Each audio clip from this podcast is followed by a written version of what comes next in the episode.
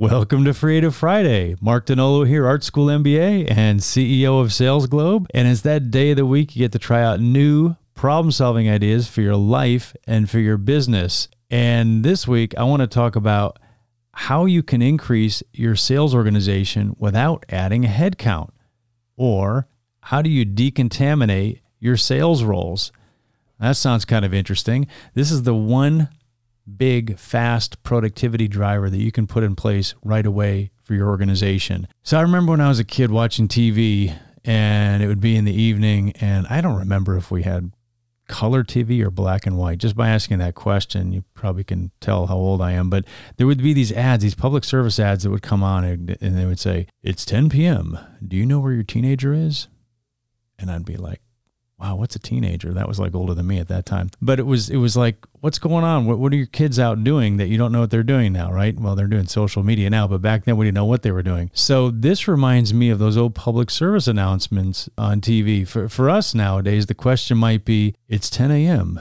Do you know what your sales organization is doing? And that's a valid question. Like, do you know what your sales organization is doing right now or what they've been doing over the past week?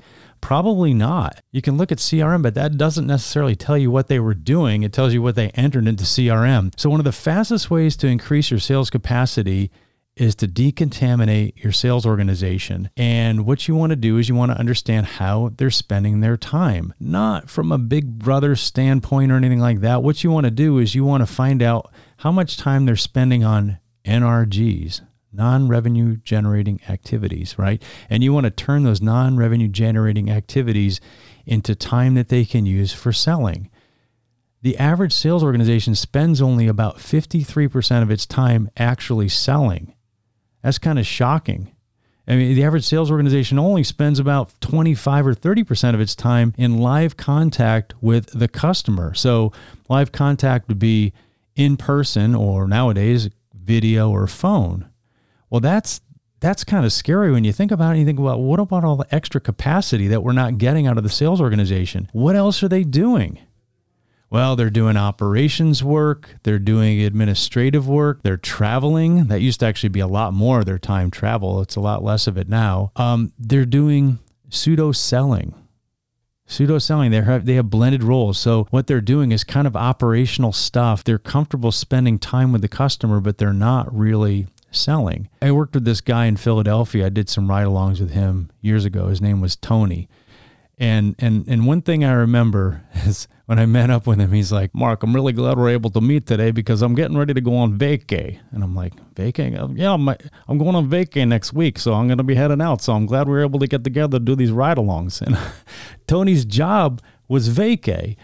I did a ride along. He spent more time walking the warehouse of the customer and filling out his call report in the parking lot than he actually did in front of the actual buyer, the actual customer. So he was an example. Tony was an example of a blended role. He was a salesperson, but to him, sales included just being in the vicinity of the customer and dealing with administrative and operational issues. And if you asked Tony about it, he would have said something about somebody's got to do it. But if you decontaminated Tony's role and told him to really go out and sell, I don't think Tony would have known actually what to do. So it's more than just freeing up sales time.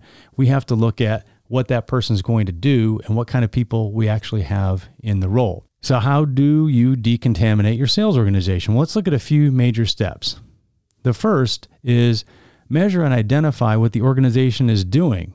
Right? It's that first question. It's 10 a.m. Do you know what your sales organization is doing? What are they doing by role? And you want to understand different categories of what they're doing. So we use a tool called Sales Time Optimizer, and Sales Time Optimizer basically runs on a smartphone and allows us to do sampling of the sales organization. They can basically enter in their time information on a sample basis. So it's not happening all the time, but they're doing it on different days that, that are selected. And it gives us over a large number of samples a really good idea of what's happening. And it gives the sales organization a communications device to let us know what they're doing and what they need help with.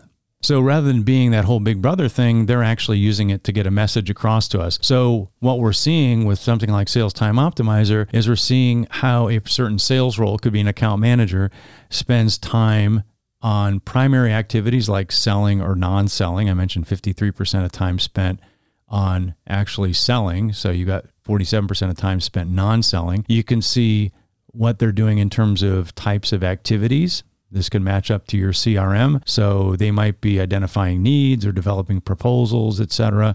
You can see by account type what they're doing. So is it a strategic account? Is it a middle market account? You can also see if it's a current customer or a new customer.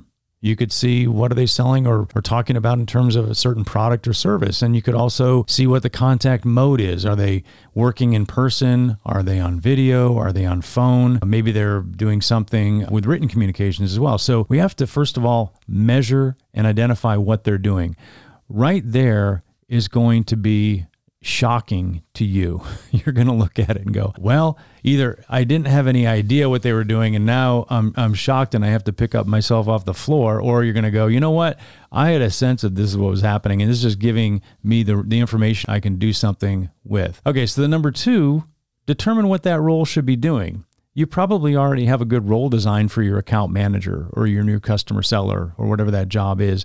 But what that should that role be doing? Because it's hard to evaluate what you've measured unless you know what they should be doing, right? Maybe you actually want them spending a certain percent of their time doing something, uh, and that should that should you're going to be evaluating that according to that that job role description. So let's pause right here, and we'll finish up in part two next time, and use this thinking and these new ideas in your Creative Friday and every day.